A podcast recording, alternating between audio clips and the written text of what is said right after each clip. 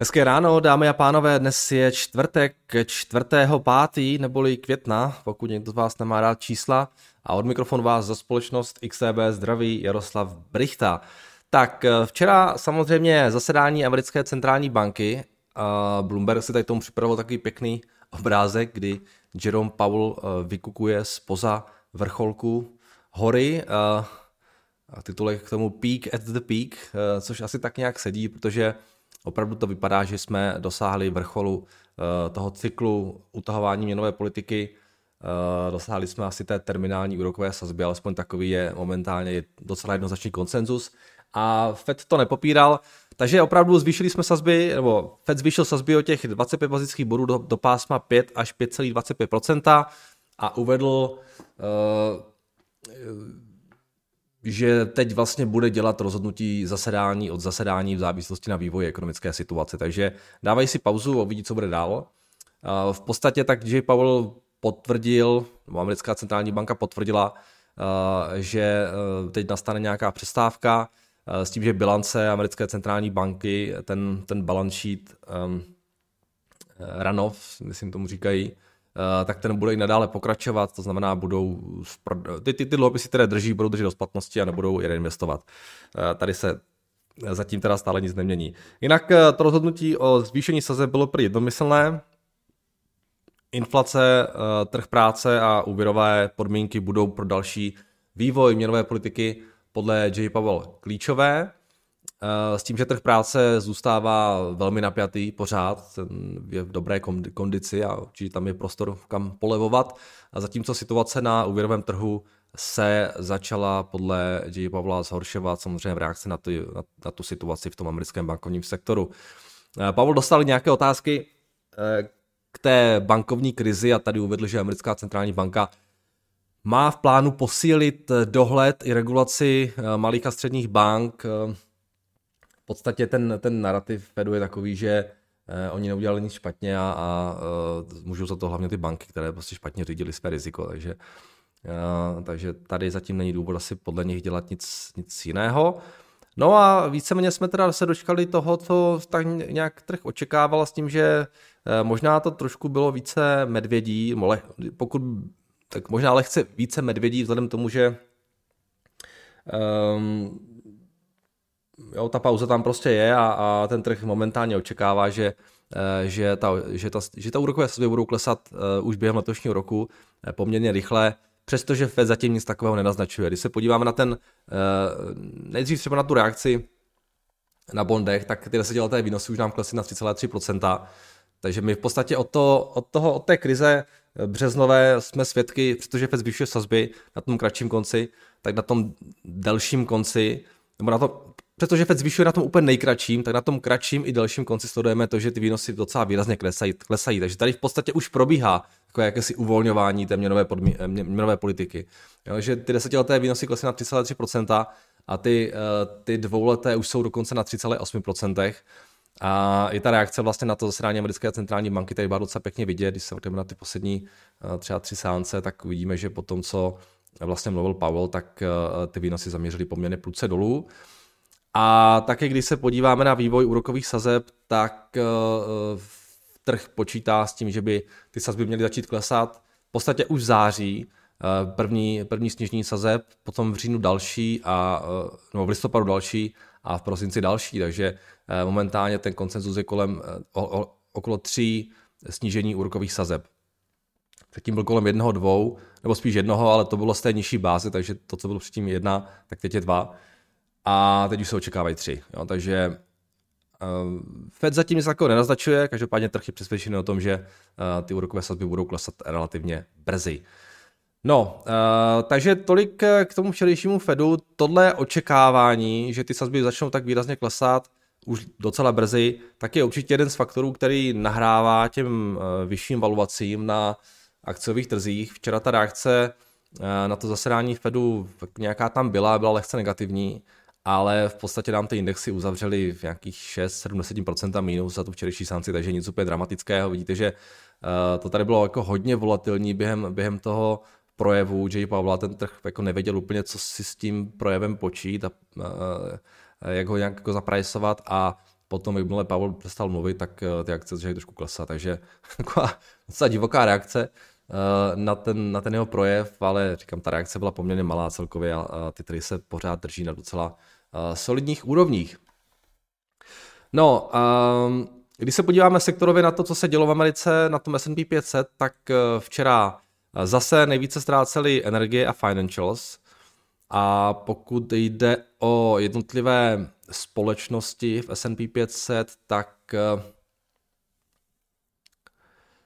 jsme tam měli pár zajímavých pohybů. AMD po těch výsledcích klesalo o 9%, Starbucks taky reportoval, myslím, že výsledky taky, taky dali horší outlook, ten klesal o 9%. Adobe se propadlo o 6%, eh, tam to vypadá, že ten deal s tou Figmou eh, zase začnou prošetřovat eh, britští regulátoři, kteří teda zařízli ten Activision Microsoft, tak teďka možná budou chtít zaříznout ten, ten Adobe Figma. No a pak jsou tam ještě nějaké další zajímavé pohyby, banky trošku pod tlakem, ty energie pod tlakem, ehm, že pár, pár zajímavých změn tady během včerejška bylo Intel nám rostl, Eli nám rostly o 6%. 6%. Um, včera byla docela zajímavá seance na ropě, určitě jste zaregistrovali, eh, kdy se nám ropa zbláznila.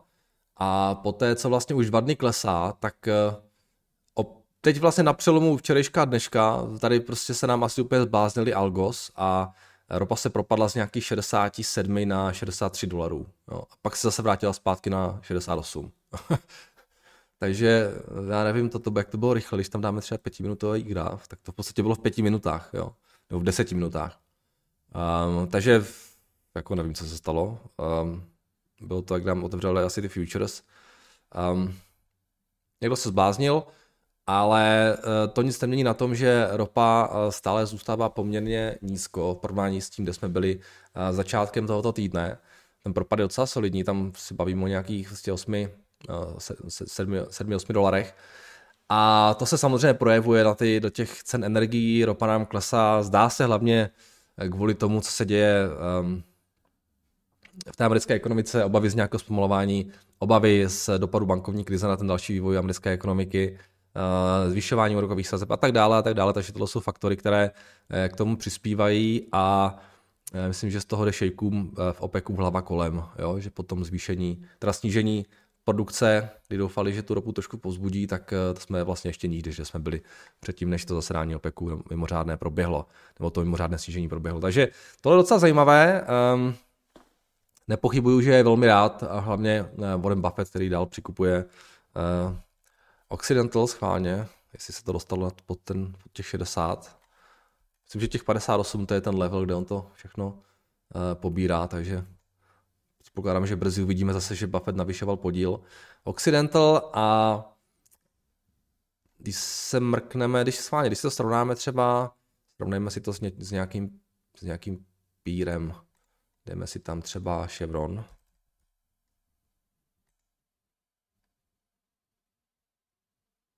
A ti se taky docela drží, ale není tam úplně nějak na těch velkých, na těch velkých ropných společností, že by tam byl nějaký výpady, to se úplně říct nedá, protože na těch menších něco vidíme. A ty, ty firmy drží pěkně, no. Když se podíváte třeba na to Oxy, tak 6 eh, miliard se od něho očekává free cash flow na letošní rok. Příští rok taky 6 miliard. Jsem se překvapený, že je to jenom tak málo. Ale tak ta cena ropy je asi nižší vzhledem tomu minulému roku. Což by znamenalo i výčku nějak, market cap nějakých 52, takže free cash flow, free cash flow yield nad 10%. Pěkné. Tak, eh, takže tohle je jedna věc. A druhá věc, eh, s těmi energiemi se nám teda propadají také banky a včera teda byla velká divočina znovu na těch regionálních, které jsme tu zmiňovali už eh, včera ráno. To znamená Pak West Bancorp a Western Alliance. Když se podíváme na tu Pak West, tak ti se prosím vás včera propadli o 52%. A už to nevypadá vůbec hezky. Přestože tam jako, um, jako biznisově se nic zásadního nemění, tak uh, samozřejmě ty dopady First Republic a ty pochybnosti trhu tak jsou, jsou poměrně ne, to nebylo 52% vteřinku. Ne, už jsem doma. Oni se včera nepropadli o 52%, oni se propadli v aftermarketu až, aftermarketu až o 52%, takže včera se propadli o 2%, ale v aftermarket, teď se dívám, tak jsou minus 52%, protože eh, se objevily zprávy o tom, že eh, banka zvažuje strategické možnosti, včetně prodeje většímu zájemci, takže eh, to by samozřejmě znamenalo, že pokud se budou prodávat, tak tam bude asi nějaká sleva proti, proti tomu book value zase eventuálně. Možná, uvidíme, uvidíme, jaký bude ten další vývoj, ale trh s tím tak nějak počítá. A uh, tak byla, tohle byla reakce s tím, že Western Alliance v aftermarketu včera se svezla s nima a propadla se o 22%. Takže tady se taky dějí docela zajímavé věci. Měli by otevřít teda tídle na nějakých 3,3 uh, dolarech, pokud se nic jako nezmění od teď a do otevření americké sánce. Uh, takže regionální banky znovu v centru zájmu a pozornosti investorů. No a potom ještě jedna věc, co mě včera zaujala, tak uh, jsem četl docela zajímavý článek na Yahoo Finance, který se týkal uh, který se týkal Apple a mám tady taky vysmátý obličej Tima Cooka, protože Apple za první čtyři dny od spuštění svého spořícího účtu přijal údajně depozita ve výši nějaké jedné miliardy dolarů. Jo, to je ten spořák, který Apple nabízí s úrokem 4,15%, a kterým spravují Goldmani. Uh, jenom první den prý otevřeli nějaký 240 tisíc účtů a nateklo jim tam skoro 400 milionů. Těch 240 tisíc účtů je pořád jenom 0,2% americké user base, eh, které Apple má, kterou Apple má.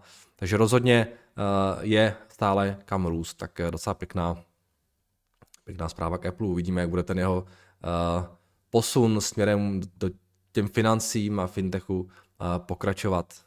Určitě tady mají dveře otevřeny.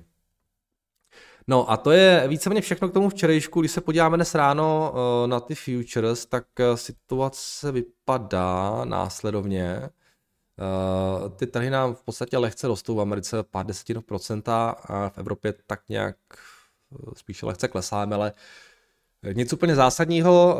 Samozřejmě dnes teda, včera jsme měli zasedání americké centrální banky, tak dnes to vystřídá Evropská centrální banka, eh, která by měla zvýšit úrokové sazby o 25 bazických bodů na 3,75%, takže na to budeme taky velice zvědaví. Plus eh, samozřejmě máme tam tu tiskovou konferenci potom Christine Lagardové, eh, předtím ještě nějaká PMI budou přicházet z Evropy pro sektor služeb a Potom máme ještě claimsy ve Spojených státech, uvidíme, jestli to se poroste, plus PMI eh, z Kanady, takže dnes tady máme eh, Evropskou centrální banku, zítra máme NFP, takže pořád se máme na co těšit, plus samozřejmě dnes také v aftermarketu reportuje Apple.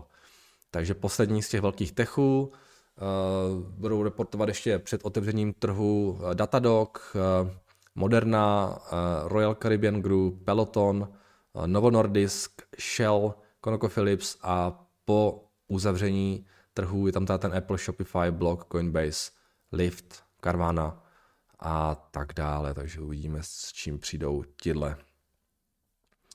Ještě pohled na FX. Včera po tom zasedání americké centrální banky eh, nebylo to nějak úplně divoké, euro trošku rostlo v reakci na to, jak klesaly ty výnosy eh, z těch amerických dluhopisů, takže dolar byl lehce pod tlakem na páru s eurem, tam se už tak nějak jako blížíme k úrovni 1.11 pomalu, ale jistě.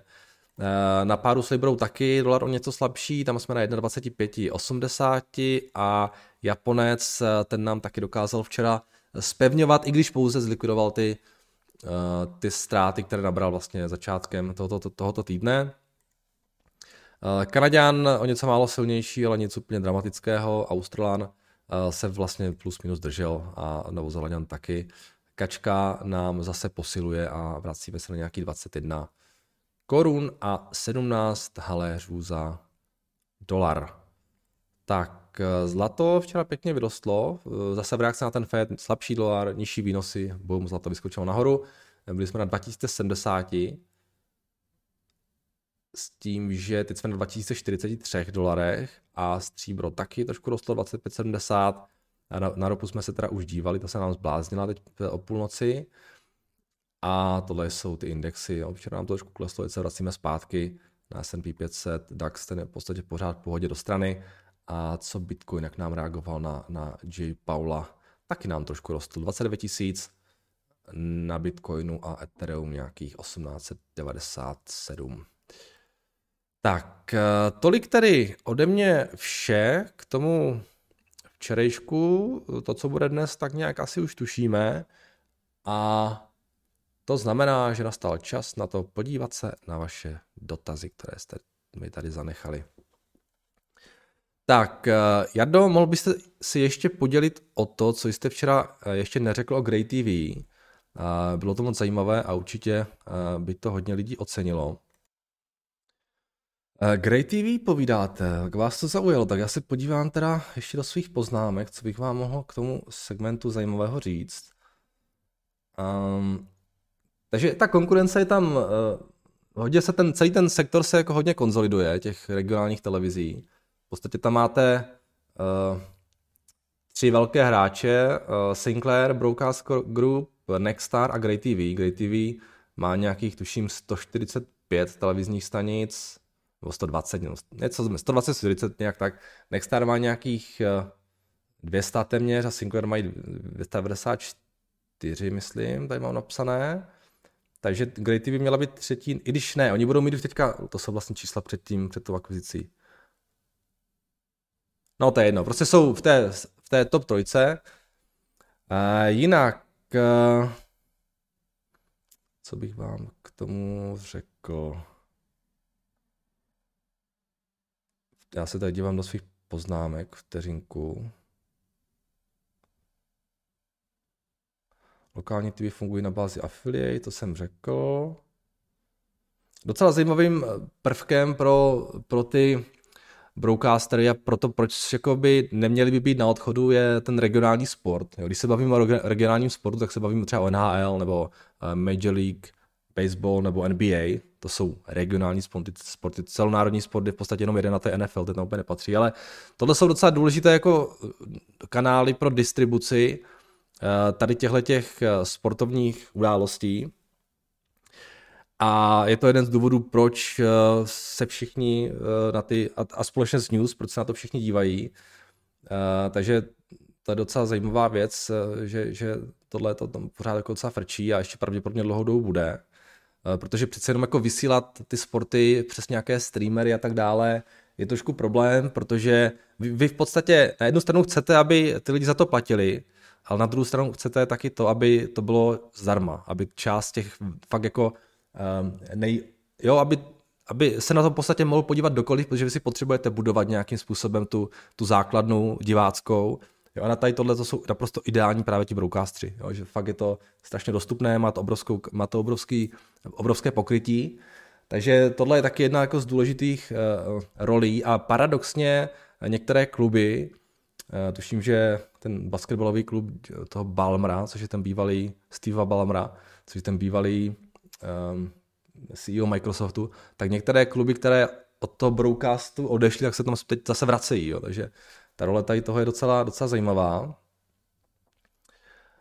Potom, co mě zaujalo, eh, tak je eh, takový nový televizní standard, který se teďka roluje ve Spojených státech. Říká se mu ATSC 3.0 standard.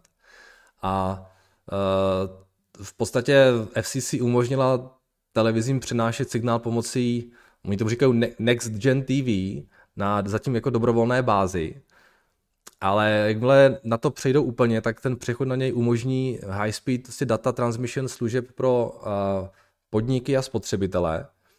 Uh, momentálně to pokrytí je nějakých, já nevím, nějakých 30-40%, ale co je na tom zajímavé, tak uh, pokud by na tenhle ten standard všechny televize v Americe přešly, což je proces, který ještě může trvat několik let, ale, tak vlastně on umožní, umožní větší interakci s, uh, s, tím, s tím programem, sázení, různé hlasování, hry, lepší kvalitu zvuku videa, ale hlavně tenhle ten standard prý umožňuje personalizaci reklamy na základě historie a umožní vlastně broadcasterům doručovat obsah přímo uh, jako individuálně třeba reklamu na ty dané televize, což, což jsem jako docela čuměl, protože pokud by tohle to fakt jako spustili a fungovalo by to, tak by ti broadcastři dostali, do, do, dostali jako obrovskou možnost jak zvýšit ten, Eh, to, to cílování té své reklamy, což, je, což byl vždycky problém u těchto těch televizí, obzvlášť v té době internetu, jo? vždy najednou máme ty Facebooky, YouTube a tak dále, Netflix teďka, všechny ty streameři, kteří budou schopni tu reklamu cílovat jako mnohem lépe než dřív a samozřejmě tady existovaly obavy z toho a, pra, a děje se to a pravděpodobně se to ještě nějakou dobu bude dít, že, ta, že ty tržby z reklamy těm broadcasterům budou klesat na základě toho, že ten, to cílování prostě nebude tak dobré, jako je cílování u těch alternativ. Ale pokud by někdy v budoucnu ten, ten ATSC standard uh, eh, 3.0 fakt jako začal fungovat, už jsem viděl nějaké televize, které to umožňuje a tak dále, ale prostě to bude trvat nějakou dobu, tak uh, tohle by byla velká vzpruha pro ty broadcasty, kteří by fakt jako mohli uh, tu reklamu silovat mnohem lépe. No, takže tohle mě docela zaujalo. Jo, ta, re, ta reklama do budoucna je, nejenom ten, ne, tam není problém jenom s tím retransmission, že by mohli začít klesat, ale i právě s příjmem, eh, že by mohli začít klesat ty příjmy z reklamy, je do budoucna potenciální problém pro tyhle ty televize. Potom je strašně zajímavý ten princip toho vyjednávání s těmi, uh, s těmi MVPDs, uh, ty kabelovky a tak dále, kdy Ono to funguje tak, že ono se čas od času nějaká, nějaký ten poskytovatel těch služeb, nějaký ten MVPD se sekne a uh, řekne, že je nebude poskytovat a potom se stane to, že eh, ty regionální televize prostě jdou dark, jo? že prostě na tom, na tom provideru nejsou a teďka se čeká, co bude, jestli se potom dohodnou nebo nedohodnou. Většinou to je tak, že se pak nějak dohodnou, protože eh, toho, toho providera začnou otrovat lidi, že to nemají ty regionální televizi. Eh, každopádně dřív bylo jednodušší vyjednávat ty poplatky, protože ty ty, ty televize regionální byly poměrně levné, ale teďka, jak už ta cena v tom balíčku roste, tak eh, samozřejmě ti eh, kabeloví provideři to nejsou úplně ochotní schvalovat, obzvlášť v situaci, kdy jim odchází subscriberi, takže se možná dostáváme do nějakého bodu, kdy kdy ty spory budou častější a ty třeba Nexstar je v jednom sporu s Fubo TV, kdy oni je v podstatě přestali nabízet, protože po nich chtěli příliš mnoho peněz. Takže tohle jsou takové jako věci, které čas od čas se dějí v tomto segmentu. A co je trošku jaký problematická, co se hodně řeší, tak zatímco v minulosti s těmi MVPDs uh, vyjednávali ty lokální televize sami, tak s těmi virtual MVPDs, jo, to jsou jo, ty, ty nekabelové možnosti, tak uh, tam to teď začalo fungovat tak, že uh, za ty regionální televize vyjednávají ty TV stations, jo. Což je taky docela problematické, protože třeba teď byl právě problém Paramount Eh, myslím, že to právě s tím Fubo, to s tím Fubo vyjednával. A uh, funguje to tak, že víceméně Paramount dohodne nějaké podmínky uh, pro všechny affiliates CBS a ti affiliates už teďka jediné, co můžou, tak je, oni mají nějaký board a v rámci toho boardu můžou říct, jestli teda s těmi podmínkami souhlasí nebo nesouhlasí. No. Teďka právě se sekli u toho Fubo TV, že s tím nesouhlasili, takže Fubo TV přestal nabízet Eh, lokální, lokální televize a víceméně nabízí CBS, ale jenom tu, tu národní. Jo? Takže CBS dodává nějaký content Fubo TV a eh, ty lokální televize přesto nechytnete. Fubo TV není zase tak velké, jo? oni pořád tvrdí, že, že to je prostě malý, jo? ty lokální televize tvrdí, že to je malý, malá část, ty virtual MVPDs na těch celkových tržbách, ale jo, je to v nějaký, nějaká ukázka toho, co by eventuálně mohlo být do budoucna. No a samozřejmě, jakmile, jak se, protože ty, ty lokální televize v těch balíčcích už začínají být docela drahé, tak to FUBO řekne, hele, my vás nebudeme vysílat a prostě ať si vás chytnou přes anténu. Jo? A to jako úplně nechcete, protože pokud by to ty lidi chytali přes tu anténu, tak, tak prostě uh, přichází to ty retransmission fees, jo? takže to je jedna taková jako problematická věc. Potom, co je na nich zase docela dobré, tak je to, že vlastně tady tyhle, ty, tyhle ty poskytovatele lokálních televizí, oni v minulosti hodně rostli uh, pomocí akvizic, kdy přebírali ty jednotlivé uh, televizní uh, stanice v těch různých regionech, ale tenhle ten růst se víceméně už asi zastavil, protože už jakoby nemají jak moc růst, minimálně spolu těch, těch regulací, které momentálně jsou v Americe, Což je docela dobrá zpráva možná pro akcionáře, protože eh, je velmi pravděpodobné, že ten další vývoj bude takový, že začnou splácet dluh a v podstatě začnou vyplácet peníze akcionářům. Aspoň já bych to očekával, protože ten prostor prostě na, to, na ten další růst tam momentálně není. Uh, takže ten dluh by měl začít klesat a v nějaké dohledné době by měli začít dělat buybacky, vyplácet dividendu, nebo nějak třeba zvyšovat dividendu, a to chce ještě nějaký čas, obzvlášť u toho Great, u té Great TV, kde ten dluh je docela vysoký. Ale ten, ten výhled do budoucna si myslím, že by měl být pro akcionáře docela pozitivní, pokud budou schopni držet ty retransmission fees a ty tržby z té reklamy. Jinak třeba konkrétně Grey TV, tam mají docela zajímavou story ještě s tím managementem. On to vede, ten CEO je Hilton Howell, eh, který s manželkou, která je taky v bodu teda vlastní dohromady asi nějakých 35%, nebo ne, myslím, že on má 35 a ta, ta jeho manželka má 32, takže oni mají vlastně většinu, to je docela zajímavé. A to je nějaký chlapík, který to má nějak v rodině, že už nějakého děda prej prostě zakladal nějakou první televizi, takže prostě oni to mají ten, ten biznis docela v krvi. A to je tak asi všechno, no. Docela zajímavá ten jejich produkční biznis, oni tomu říkají, oni mají studia eh, v Georgii, teďka staví, eh, oni tomu říkají Assembly Atlanta, eh, staví tam televizní natáčecí studia, které chtějí poskytovat právě těm televizním stanicím, případně nějakým, nějakým streamerům v těch studiích třeba, co mají, jestli znáte, tak se natáčel Ozark, což je takový seriál Netflixu.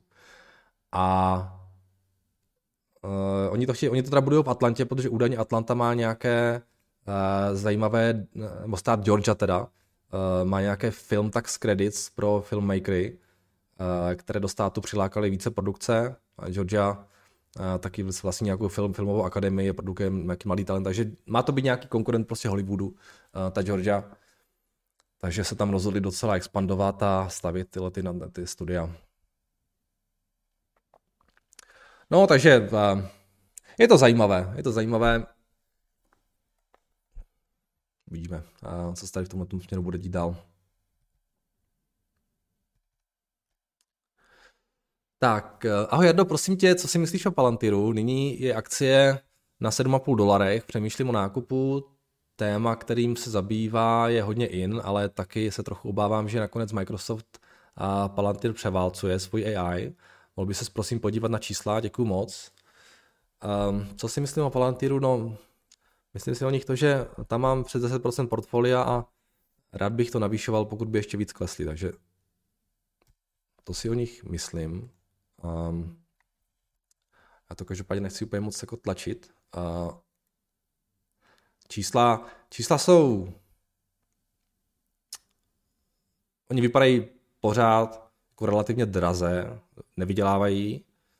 Eh, IBčko nějakých 13 miliard, samozřejmě je to růstovka a u nich, u nich je ta story si jasná. Pokud věříte tomu růstu, věříte tomu, tomu produktu, tak eh, ta čísla, ta valuace může být jako nízká za pár let, a, nebo taky nemusí, pokud moc neporostou, takže um, mně se ta společnost velmi líbí, líbí se mi ten jejich produkt a líbí se mi kolem nich v podstatě úplně všechno. A jediné, co mi trošku vadí, je to, že nejsou levnější, takže, takže čekám, uvidím, jestli bude ještě nějaká příležitost.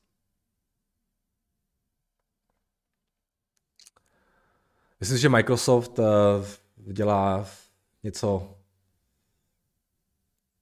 jiného než, než Palantir, který jako je hodně eh, specifický a který se zaměřuje. Microsoft je taková, takový biznis, který je pro všechny, a Palantir je biznis, který je jako hodně specifický a e, především pro takové ty velké problémy šitý na míru přímo dané firmě. V podstatě operační systém šitý na míru jakékoliv firmě, která potom ten biznis může přeprodávat dál e, svým třeba dodavatel, dodavatelům a tak dále, a která může integrovat vlastně celý sektor v rámci jedné platformy. Víš třeba to, co dělají s PBčkem, nebo to, co dělají s Airbusem, nebo jak teď momentálně pronikají do zdravotnického systému ve Spojených státech, logistiky a tak dále. Takže to je vlastně více platform. Zatímco Microsoft je v podstatě jedna platforma. Tak,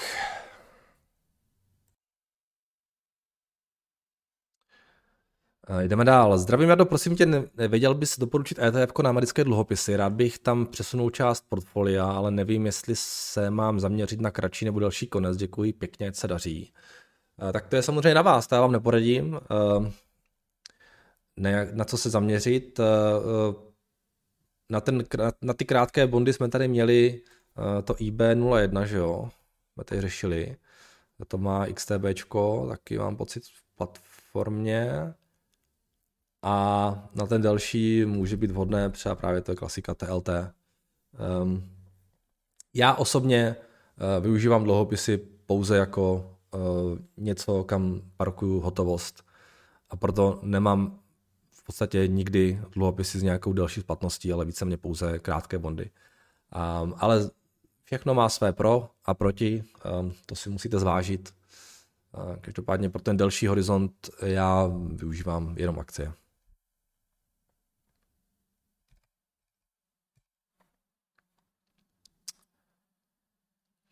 Tak ahoj Jado, co ještě bych se vrátil k výsledkům SoFi, co to znamená, že vzhledem k nabírání spotřebitelských úvěrů jim hrozí riziko při dlouhodobě vyšších sazbách a naopak při soft landingu uh, výjdou v pohodě. Uh, je to tím, že mají úvěry v době vyšších sazeb, jobkatech a podobně, vyšší riziko nesplacení, nebo je tam toho víc, díky za odpověď. Je to kombinace jako faktorů, samozřejmě, že to riziko uh, nějakého nesplacení roste, což pro ně může být docela problém, protože vemte si, že kolik oni mají třeba, nevím, těch 15 miliard, 15 eh, miliard eh, v těch půjčkách, když máte, jo, 1% je 150 milionů, um, jo, kdyby měli 1% charge off, tak, se, tak jste na 150 milionech, oni mají jaký market cap. Jo, oni samozřejmě nevydělávají, takže nejsou schopni ten kapitál nějak jako doplňovat. A jinak než nějakým prodejem akcí, jo, 4,5, tak 1% default uh, nebo charge je 150 milionů, um, to se propíše do toho regulatorního kapitálu a tak dále. Uh, u těchto těch typů uh, úvěrů můžou být ty, ty charge-offy jako určitě vyšší než 1%, uh, tak je to prostě něco, s čím ten investor musí počítat. Je pravda, že oni mají dost kapitálu, takže oni v tomhle tomu jsou v pohodě, to nějak jako výrazně neohrožuje, neohrožuje jo? jenom je to prostě něco, co se může najednou někdy objevit v tom bottom line. To je jedna věc. A druhá věc je ta, že eh, ten soft landing by jim pomohl, nebo pokud by ty sazby klesly rychle, tak eh, by jim to teoreticky mohlo pomoct s tím, s tím že by klesl náklad, klesl náklad na ty depozita. A vidělo by se, jo, pokud by ty depozita zůstaly u SoFi, nikam neodtekly a ten, ten náklad na ně by byl nižší, tak samozřejmě to bude dodatečný příjem pro SoFi. Uh, takže jako já, já rozumím tomu, co oni v podstatě dělají. Eh, oni chtějí získat scale, oni chtějí nahrabat co nejvíc lidí uh, jo, a potom jim prodávat nějaké produkty a prostě nějakým způsobem uh, jo, využít ty data, které mají a tak dále. Což může fungovat, pokud tam ty lidi zůstanou, pokud ty sazby klesnou pěkně, oni budou mít nějaký prostor na, ten, na to navýšení interest income, tak to je samozřejmě věc, která by byla fajn. Jo. Pokud by ty sazby zůstaly vysoké, tak ty náklady by byly pořád vysoké na ty, na ty, na ty depozita a pokud by si tomu ještě přidali nějaký, nějaký charge-offs, tak ta ztráta, kterou momentálně mají, tak se může ještě výrazně prohloubit jo, díky těm charge Takže jo, uh, to je něco, co prostě pro ně je, je riziko. No.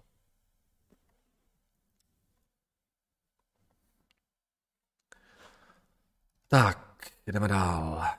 Zdravím, co se stalo s časovou osou a kapitolami?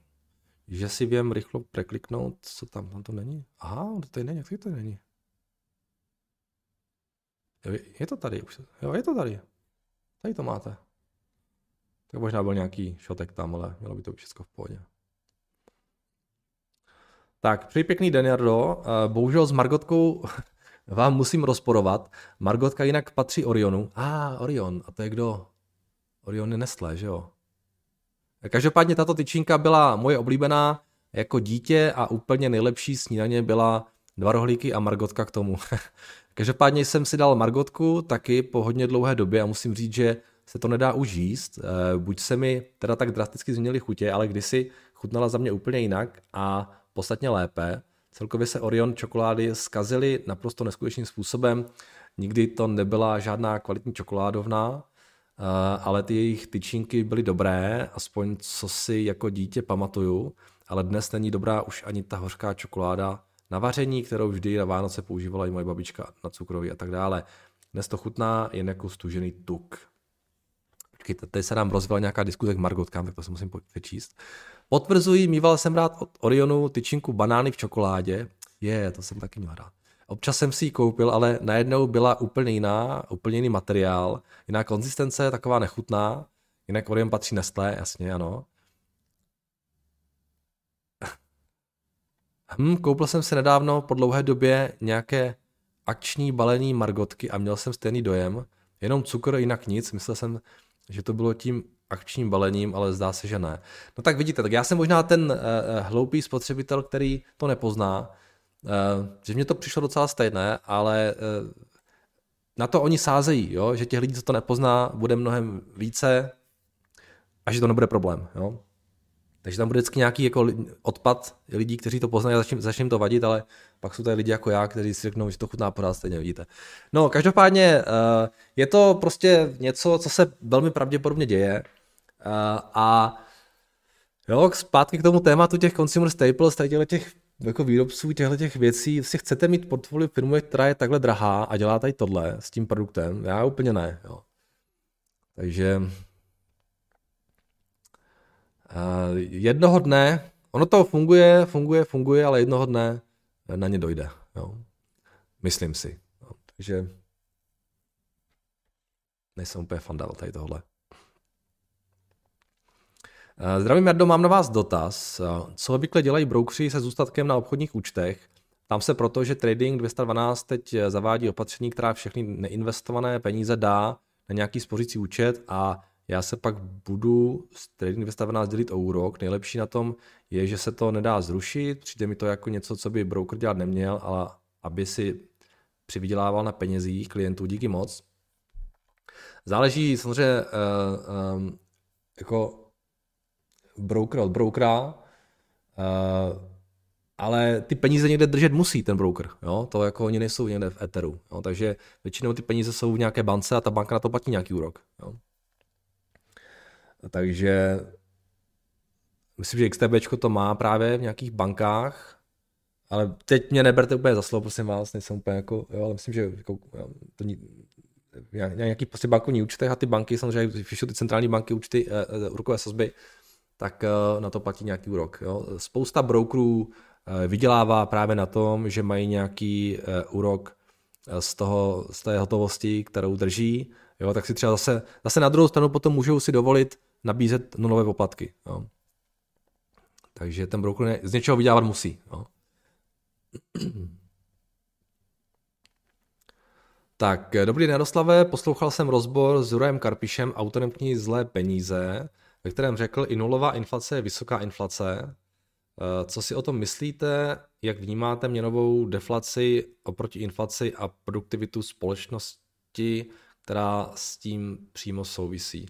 Tak já nevím přesně na co narážel, i když asi trošku tuším, že měl na mysli to, že i při nulové inflaci jakoby eh, eh, může růst peněžní zásoba, nebo nevím přesně co jako konkrétně na co konkrétně mysl, narážel.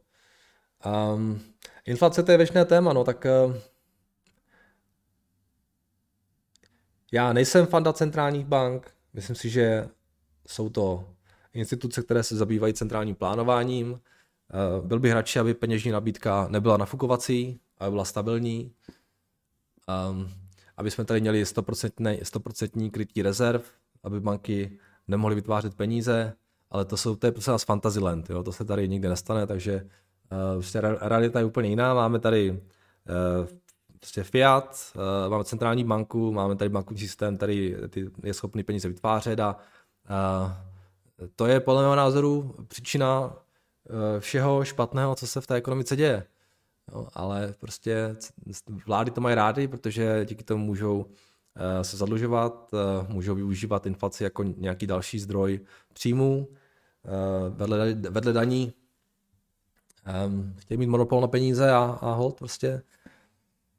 Proto máme tolik dluhu, kolik máme, proto jsme se tak nafoukli s tím dluhem, proto máme tak nízké úrokové sazby. Um, věčné téma. No.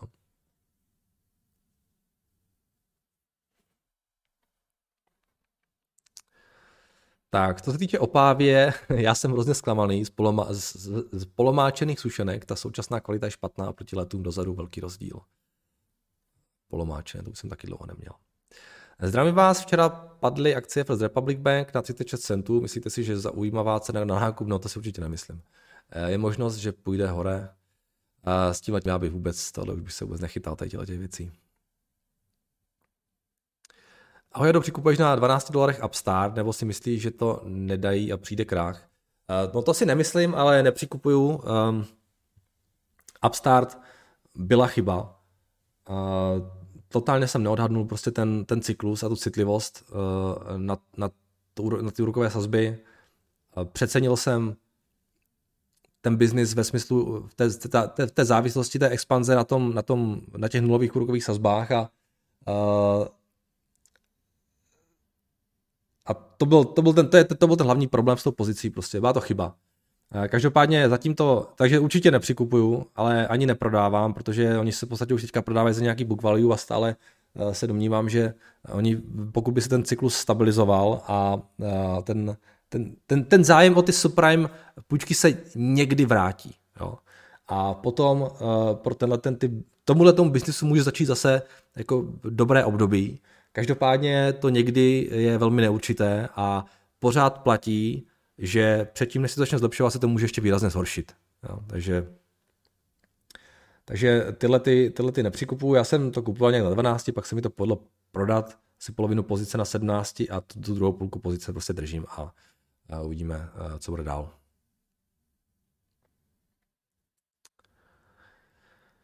Tak, to je všechno z YouTube a pojďme se podívat ještě na Maže mi to dotazy, mám tady dvě věci od vás. Dobrý den, pokud někdo nezná, Groupon je největší slevový portál na světě, kterým se inspiroval Chuper, když zakládal Slevomat. Eh, tato americká společnost přichází, no, prochází intenzivní restrukturalizací a propadla se o více než 99% z all-time high. Aktuální situace je, že CEO se stal Dan Dušan Shenkipl, eh, za mě obrovská kapacita, vynikající podnikatel a čestný člověk, samozřejmě akcionář, Eh, dále v nejvyšším vedení již obsadilo pozici sedm členů eh, PFC, což to očividně restrukturalizací myslí, toto očividně restrukturalizací myslí vážně. Firma je extrémně vyklesaná a přeho, přešortovaná. Zdá se, že investoři očekávají krach a podceňují nas, naše české hlavičky. Můj dotaz zní, jak aktuálně vidí Bloomberg Revenues na další roky a kolik jim případně zbývá času, než spálí cash a budou muset schánět peníze. Dále mě zajímá, jaký je tvůj názor na jejich business model. Věříš, že američané ve zpomalující ekonomice budou opět vyhledávat zlevněné zážitky? Eh, Groupon. Vím, že to je docela taková jako zmiňovaná akcie tady v Česku právě kvůli tomu, že eh, ten, eh, ten fond český tam má eh, podíl. Přiznám se, že já jsem nějak úplně se na někdy moc nedíval. Nějak mě tenhle ten biznis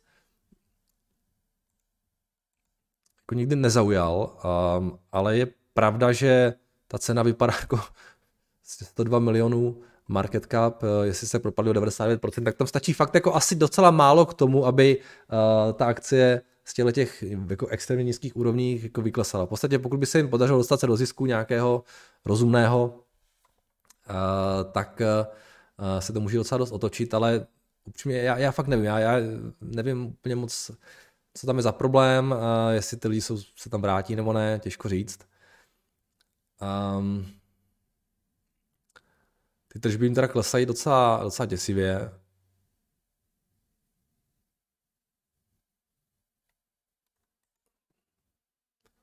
38% propad meziroční. Před covidem teda dělali nějaké 2 miliardy, teď jsou na nějakých šestistech. Ten Bloomberg očekává, že by měli být v zisku, eh, v 2024 by měli nějaký 15 milionů, ale víte co, to, to může být jakkoliv, prostě to nikdo neví. Takže mají nějaký 200 milionů cash a co, ty, co to mají tady za, za dluh? nějaký půjčky uh, ve výši 75 milionů a pak mají zase nějaký bondy uh, ve výši 230 milionů 2026. takže nějaký čas mají. No, nevím. Já jako rozumím trhu, proč je nervózní. Uh, vzhledem k tomu dluhu asi teda, pak by musel následovat třeba nějaké naředění, které by bylo asi jako hodně bolestivé. Ale zase na druhou stranu, pokud by byli schopni to dostat do nějakých jako zelených čísel, uh, cash zatím do to, mají do toho roku 2026, zdá se, to splatnosti těch dluhopisů, mezi tím by mohli se něco vydělat. Um, těžký tohle. Ten biznis neznám, takže nedokážu úplně, úplně zhodnotit. No. Je to každopádně docela riziková hra. Tak, jdeme dál. Poslední, Brains. Dobrý Nardo, zajímal by mě váš názor na bondy firmy Brains. Firmu asi netřeba představovat. Eh, no mohlo se mi trošku představit upřímně, úplně nevím. Mám pocit, že to jsou nějací těžaři, ne? Bitcoin uh, mineři, něco takového. Nemám žádný názor, nevím. Um, neznám čísla, nevím, jaký mají cashflow, nevím, jaké jsou, jaké jsou finanční situaci. Chtějí 9%, 9,5% výnos, nabízejí v Česku. Um, což jako na první pohled mi to nepřipadá moc, ale, ale říkám, neznám vůbec jejich čísla, takže to je taková, jako, taková procházka na slepo. Jo, nevím, majte nějaký svoje čísla nebo něco? Nevím, nevím. Já bych chtěl vidět, jo, vždycky, když ta firma něco, nějaký bondy, tak bych chtěl vidět, co mají za čísla. Jestli vydělávají nebo nevydělávají, nebo co, co se tam děje. Já nevím, takže bohužel nedokážu, nedokážu posoudit. Uh, dobrý, od vás je to všechno, od mě teda taky. Jinak teda uh, já tady teďka v, v pátek a v pondělí nebudu, protože mi žena odjela nebo odjíždí dneska uh, na dovolenou a nechala mě doma s dětma, takže mi držte prosím vás palce, ať to zvládnu a uh, pokud všechno bude probíhat podle plánu, tak bych se měl objevit zpátky zase v úterý, takže uh, pátek a v pondělí si puste nějaký jiný komentář a zase v úterý se vraťte ke mně. tak se mějte krásně a v úterý naslyšenou.